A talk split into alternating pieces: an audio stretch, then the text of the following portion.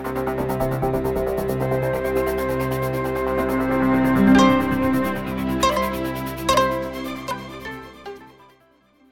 င်္ဂလာပါရှင်ဒီတစ်ပတ် podcast ကနေကြိုဆိုပါရစေကျမကတော့ဇာနီပါ2019စက်တင်ဘာလတုန်းကဒို့အတန်ကဘင်္ဂလားဒေ့ရှ်နိုင်ငံထဲကနေသတင်းပို့ခဲ့ပါတယ် အဲ့ဒီအချိန်တုန်းကမြန်မာတပ်မတော်နှိမ်နင်းလို့နေ့စဉ်လိုလိုထွက်ပြေးလာနေတဲ့ရိုဟင်ဂျာတွေဟာဘင်္ဂလားဒေ့ရှ်နယ်စပ်ကဒုက္ခသည်စခန်းတွေမှာထောင်ပေါင်းများစွာနေ့စဉ်ဝင်ရောက်နေကြပါတယ်စိတ်ကြောင်ချောက်ချားဖြစ်နေတဲ့ဘင်္ဂလီမိသားစုတွေဟာရရပစ္စည်းတွေနဲ့ယာယီတဲတွေထိုးပြီးနေထိုင်နေကြပါတယ်ကြောက်လန့်တကြားနဲ့နေဆက်ဖြတ်ကျော်ပြေးလာကြတာမို့လက်ချီပလာဘာမှပါမလာကြပါဘူးအစားအစာတွေဝင်နေတဲ့နေရာတွေမှာလည်းစုညံပွက်လို့ရိုက်နေတာပါအကူအညီပေးရေးအေဂျင်စီ၃လေးခုကပဲ မနိုင်မနှင်းလောက်ကင်ပေးနေကြပါတယ်လူသက်မှုအာဓမပြုကျင့်မှုအစုလိုက်ပြုံလိုက်တပ်ဖြတ်မှုရွာရီမိရှုမှုစတဲ့သတင်းဖြစ်ရမျိုးစုံကြားခဲ့ရပြီးကျွမ်းကျင်သူတချို့ကတော့ဒါဟာလူမျိုးတုံးတပ်ဖြတ်မှုလို့တောင်ကမွန်တက်ခဲ့ကြပါတယ်လွန်ခဲ့တဲ့သတင်းပတ်အတွင်းကအဲ့ဒီဒုက္ခတဲ့စခန်းတွေစီတစ်ကြိမ်ပြန်လည်ရောက်ရှိခဲ့ပြန်ပါတယ်အချိန်ရှစ်လကြာပြီးတဲ့နောက်သူတို့ရဲ့ဘဝအခြေအနေတွေဘလို့ပြောင်းလဲလာတယ်ဆိုတာကိုသိကြလို့ပါရခင်နဲ့ဆိုင်ရင်အများကြီးပြောင်းလဲသွားခဲ့ပေမဲ့ လိုအပ်ချက်တွေကတော့လျော့မသွားပါဘူးတသန်းလောက်ရှိတဲ့ဒုက္ခတွေတွေဟာချင်းချောက်မှုအတစ်တစ်ခုအောက်မှာရောက်နေကြရပြန်ပါပြီမုတ်တုံရသည်ကြာရောက်လာတာမို့စိုက်ကလုံးမုန်တိုင်းတန်ကိုခံကြရတော့မှာမို့လို့ပါပဲဒီတစ်ခါမှာတော့ပြေးလို့ပုံလို့မလွတ်နိုင်တော့ပါဘူးဒီအကြောင်းအရာအပြည့်အစုံကိုအထက်ကတင်ဆက်ပေးမှာဖြစ်ပါတယ်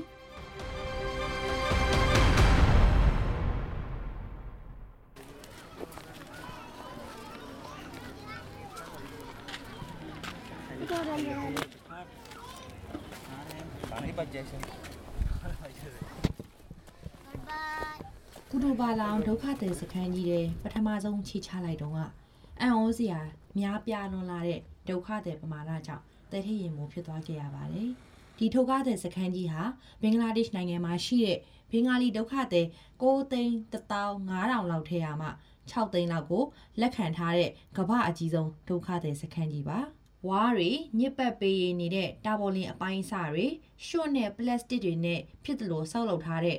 ခနော်နီခနော်နဲ့တဲငယ်တွေကိုမျက်စိတစုံမြင်တွေ့ရမှာဖြစ်ပါတယ်။တဲတချို့ကမတ်ဆောက်တဲ့လွင်တင်းခေါင်တောင်ဆောင်တွေပေါ်မှာဖြစ်သလိုဆောက်ထားပြီးတော့တချို့ကတော့စွန့်ပစ်အမိုက်တွေပြန့်ကျဲနေတဲ့တောင်ကြားထဲမှာတဲထိုးနေကြရပါတယ်။တဲတွေကပြုတ်သိပ်ကြက်ညက်နေအောင်စောက်ထားတာဖြစ်တာကြောင့် မဆုံးနိုင်တဲ့လမ်းကျင်းဝင်ကဘာလေးထဲမှာမနှဲစူးစားပြီးလမ်းရှာသွားနေရပါတယ်။ဒီဝါးတဲ့မြို့တော်ကြီးထဲမှာလူတွေကလည်းတအူးနဲ့တအူးရှောင်မလွဲပူးကက်နေထိုင်နေကြရပါတယ်။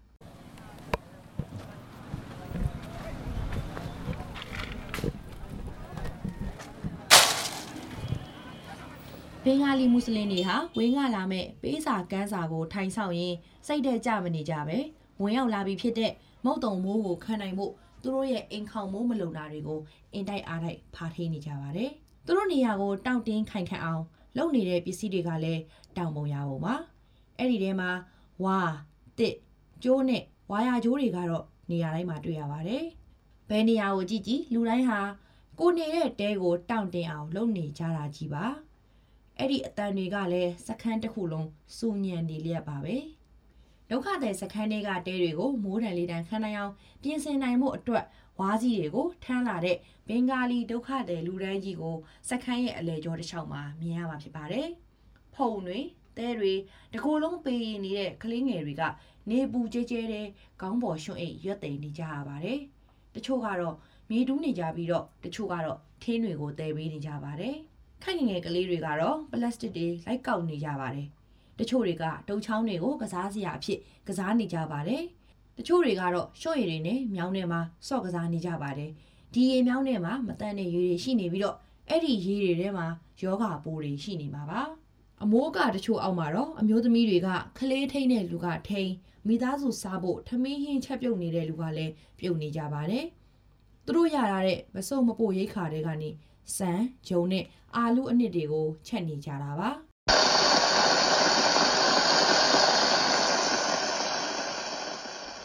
လူတွေရဲ့အင်အားနဲ့ဘလို့စ조사ပြီးတားဆီးပါစေဒုက္ခတဲ့စခန်းစီတိုက်ခတ်လာမဲ့တဘာဝတရားကိုတော့အန်တုနိုင်မှုမလွယ်ကူလာပါဘူး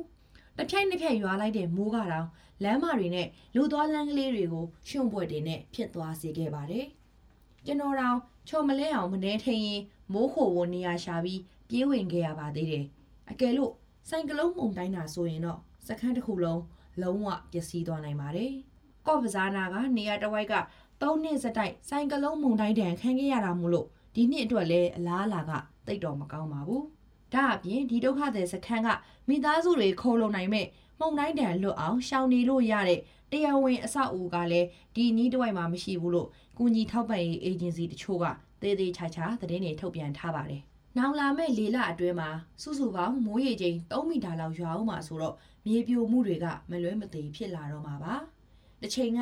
တစ်ပင်တွေနဲ့စိမ့်လန်းခဲ့တဲ့အမျိုးသားဥယျာဉ်နေရာဟာအခုတော့တစ်ပင်တွေကိုပါအမြင့်ပါမကြံတူးပြီးထင်းဆိုင်ပစ်ကြလို့လွင်တီးခေါင်ပြင်းဖြစ်နေပါပြီ။မုတ်တုံအကျိုးမိုးတစ်ခါရွာလိုက်လို့မြေပြိုမှုဖြစ်တုန်းကတော့မိန်းကလေးတယောက်တိတ်ဆုံးခဲ့ရပြီးပါပြီ။ကျွန်တော်စကားပြောကြည့်ခဲ့တဲ့ဒုက္ခသည်တွေကတော့နောင်ဖြစ်လာမဲ့ဘေးကိုတွေးပြီးစိတ်ပူနေကြပါတယ်။သူ့ရဲ့အိမ်ကိုခိုင်ခန့်အောင်လုပ်ဖို့စုပုံထားတဲ့ဝါးပုံပေါ်မှာထိုင်နေတဲ့အသက်85နှစ်အရွယ်အဗ်ဒူဂျာမာကတော့ ဒီမို့တုံရာသီဟာသူတို့အဖို့တေးရေးနေရေးကိစ္စကြီးပါပဲတဲ့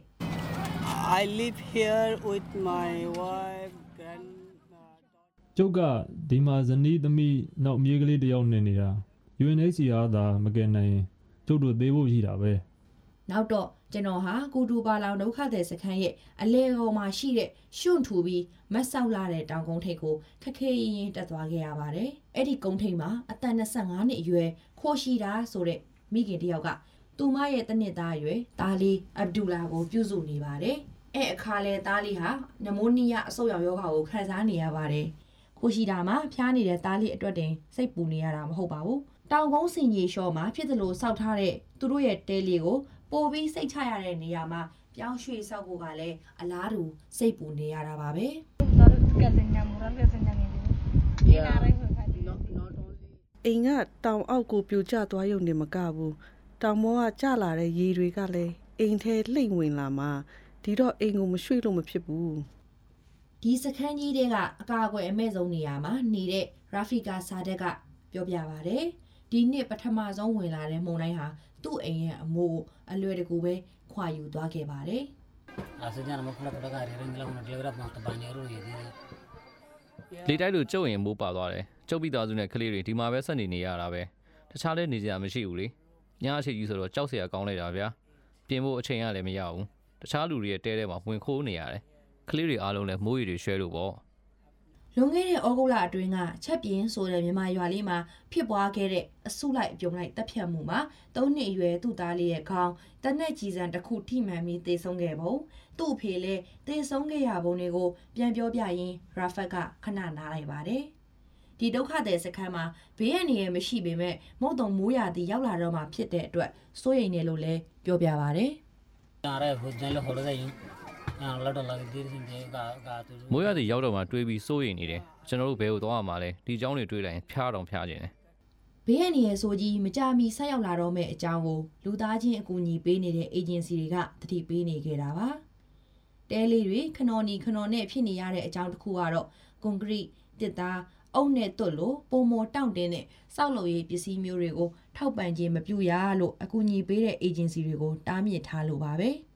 ဘင်္ဂလားဒေ့ရှ်ဘက်ကိုလူတွေစတင်ရောက်ရှိလာကြစဉ်ကတည်းကဝင်လာတဲ့မိသားစုတွေကိုပလတ်စတစ်ဆလို့အရေးပေါ်အမိုးအကာတွေနဲ့ပဲစောက်လုပ်ခွင့်ပြုခဲ့ကြလို့ပါရေပိုက်တွေတွေ့တန်းထားတာလည်းမရှိတော့ဒုက္ခသည်တွေဟာကျင်းအိမ်သားတွေကိုပဲအသုံးပြုနေကြရပါတယ်။အိမ်သားချင်းအများစုကလည်းငားပေလောက်ပဲနှက်ပါတယ်။ရေလွှမ်းမိုးလာရင်တော့လူတွေပြည့်ညက်နေတဲ့စခန်းနဲ့အညစ်အကြေးတွေပြန့်နှံ့ကုန်တော့မှာပါ။ အိမ်သားသုံးပုံတစ်ပုံလောက်ကတောက်ရည်တွင်းတွေနဲ့နီးနီးကပ်ကပ်ကိုတူးထားကြတာတွေ့ရပါတယ်။ဒါကြောင့်ဝမ်းရောဂါတွေဖြစ်လာနိုင်တဲ့အန္တရာယ်ကလည်းရှိနေပြန်ပါတယ်။ယောဂါတွေအပြင်အခြားဆေးဘက်ဆိုင်ရာလိုအပ်ချက်တွေကလည်းများစွာရှိနေပါသေးတယ်။အထူးသဖြင့်ကိုဝင်ဆောင်မိခင်တွေအတွက်ဆိုရင်ပုံမလိုအပ်နေပါတယ်။ကမ္ဘာကုလသမဂ္ဂအဖွဲ့ UN ရဲ့ပြောစကားအရစခန်းတွေထဲမှာတင်တရက်ကိုကလေးအယောက်60လောက်မွေးနေကြပါတယ်။ ထုံးစံအရဘင်္ဂါလီအများစုကတော့အိမ်မှာပဲမွေးကြပါတယ်။ယာယီတဲထဲမှာပဲမွေးကြပါတယ်။စခန်းတွေထဲမှာဖွင့်လှစ်ထားတဲ့ကွင်းတွေကစရုံတွေမှာအရေးပေါ်မွေးနေကြတဲ့အရေးအတွက်တွေများပြားလာပါပြီ။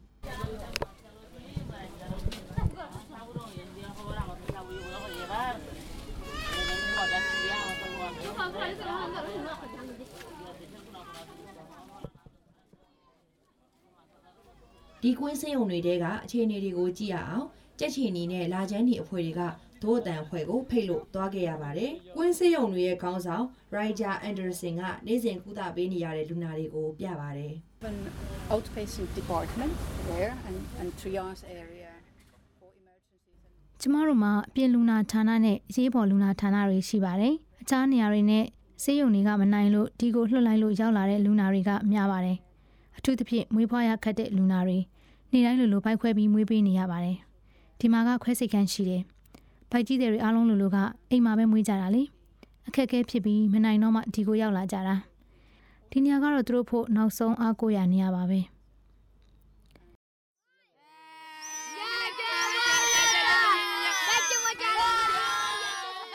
ဒုက္ခသည်စခန်းရဲ့ဘေးနေရာကိုပဲသွားသွားကလေးတန်တွေကိုအမြဲတမ်းကြားနေရပါတယ်။မိဘမဲ့ကလေးတွေထောင်ပေါင်းများစွာကိုလည်းတွေ့မြင်နေရပါတယ်။ ဘာကြောင့်လဲဆိုတော့သူတို့ရဲ့မိဘတွေကတေဆုံးကုန်ကြပါပြီ။သူတို့ကို NGO တွေကစောင့်ရှောက်ထားကြရတယ်။ကျွန်တော်ရောက်သွားတဲ့မိဘမဲ့ကြီးဟာတစ်ခုမှတော့မလုံမလောက်ကျွေးမွေးနေတာတွေကိုတွေ့ကြရပါတယ်။ရှန်ဂျီဒါဘီကန်ဟာမောင်းတော့ကပါ။သူကဘင်္ဂလားဒေ့ရှ် NGO တစ်ခုဖြစ်တဲ့ Health Management BD Foundation ကပေးတဲ့အကူအညီနဲ့မိဘမဲ့စောင့်ရှောက်ရေးကိဟာတစ်ခုကိုဖွင့်လှစ်ထားပါတယ်။သူကကလေးတွေကိုအင်္ဂလိပ်စာသင်ပေးတယ်။ကလေးတွေအတော်များများမှာဖက်နှက်မရှိဘူး။ ထီးမရှိဘူး။တခြားကိဟာမှာလို့ကလေးတွေကိုဘီစကစ်မုတ်တော့မကျွေးနိုင်ပါဘူး Yeah, this the ခက်တဲ့နေရာမိုးကစရွာနေပြီရွှွန့်နေရထူတယ်ကလေးတွေမှာစီးစရာဖက်နှက်လည်းမရှိဘူးစောင်းစရာထီလည်းမရှိဘူးတခြားကြီးကကလေးတွေကတော့ဒေါ်လို့ရွှေပေးတဲ့ဘစ်စကွတ်မုန်တွေရကြတယ်ဒီမှာတော့မရနိုင်ဘူး။ဘင်္ဂလားဒေ့ရှ်နိုင်ငံကိုထွက်ပြေးခဲ့တဲ့ရိုဟင်ဂျာမွတ်စလင်တွေအနေနဲ့ပြန်လာဖို့ဆန္ဒရှိရင်လက်ခံမယ့်အကြောင်းမြန်မာအစိုးရကပြောကြားထားပါတယ်။ဒါပေမဲ့ အိမ်ပြန်လို့ရတဲ့အထိအန်ဒီရယ်ကင်းပြီလို့အများစုကတော့မယုံကြည်ကြသေးပါဘူး။သူတို့ရဲ့အိမ်တွေကလည်းဖျက်ဆီးခံထားရပါတယ်။လွန်ခဲ့တဲ့နှစ်ကတက်မတော်ရဲ့နှိမ်နင်းမှုဟာလူမျိုးစုရှင်းလင်းရေးလှုပ်ဆောင်မှုအတွက်ပြည်စုံလုံလောက်တဲ့တာရကဖြစ်တယ်လို့လဲကုလသမဂ္ဂနဲ့အကူအညီပေးရေးအေဂျင်စီတွေကပြောပါတယ်။ဒီဆွဆွဲချက်ကိုမြန်မာအစိုးရဘက်ကပယ်ချခဲ့ပါတယ်။ ဖြစ်ခဲ့တဲ့အခြေအနေကလူမျိုးတုံးတက်ဖြတ်မှုလို့ပြောလို့ရတဲ့အင်္ဂါရက်တွေရှိနေရလို့မြန်မာနိုင်ငံကလူခွင့်ရေးကုလသမဂ္ဂအထူးကိုယ်စားလှယ်ရန်ဟီလီယာပြောပါတယ်။ဆန္ဒလျောက်ပြန်လာခြင်းတဲ့ဒုက္ခသည်တွေကိုနှစ်နှစ်အတွင်းအပြီးလက်ခံသွားဖို့မြန်မာနဲ့ဘင်္ဂလားဒေ့ရှ်နှစ်ဖက်အစိုးရကဇန်နဝါရီလကသဘောတူခဲ့ကြပါတယ်။ဒီအစုလိုက်ပြုံလိုက်တပ်ဖြတ်မှုကိုစုံစမ်းစစ်ဆေးခဲ့တဲ့ ရိုက်တာသတင်းတောက်နှစ်ယောက်ကိုအခုချိန်ထိချုံနှောင်ထားဆဲဖြစ်ပြီးတော့အခုဆိုရင်သူတို့ဟာမြန်မာနိုင်ငံနိုင်ငံတော်လှုပ်ဝက်ချက်များအဥပဒေကိုချိုးဖောက်မှုအတွက်ထောင်ဒဏ်14နှစ်အထိချမှတ်ခံရနိုင်တဲ့အခြေအနေနဲ့ရင်ဆိုင်နေကြရပါတယ်။အဲ့ဒီအချိန်မှာပဲငင်းငယ်နိုဘယ်ဆုရှင်နဲ့နိုင်ငံရေးအကျဉ်းသားဟောင်းဒေါအောင်ဆန်းစုကြည်ဟာဆွဆွဲခံနေရတဲ့ရက်ဆက်မှုတွေနဲ့ပတ်သက်လို့ပုတ်ပွင့်လင်းလင်းပြောဆိုဖို့ညှင်းဆန်ခဲ့တဲ့အတွက် နိုင်ငံတကာဝေဖန်မှုတွေကိုကြုံတွေ့နေရပါတယ်။အစိုးရကပြောခဲ့တာမပြောခဲ့တာရှိသလိုလုပ်ခဲ့တာမလုပ်ခဲ့တာလည်းရှိမှဖြစ်ပေမဲ့ဒုက္ခတဲ့တသန်းနီးပါးကတော့ဒုက္ခတွေဆက်လက်ကြုံတွေ့နေရဆဲပဲဖြစ်ပါတယ်။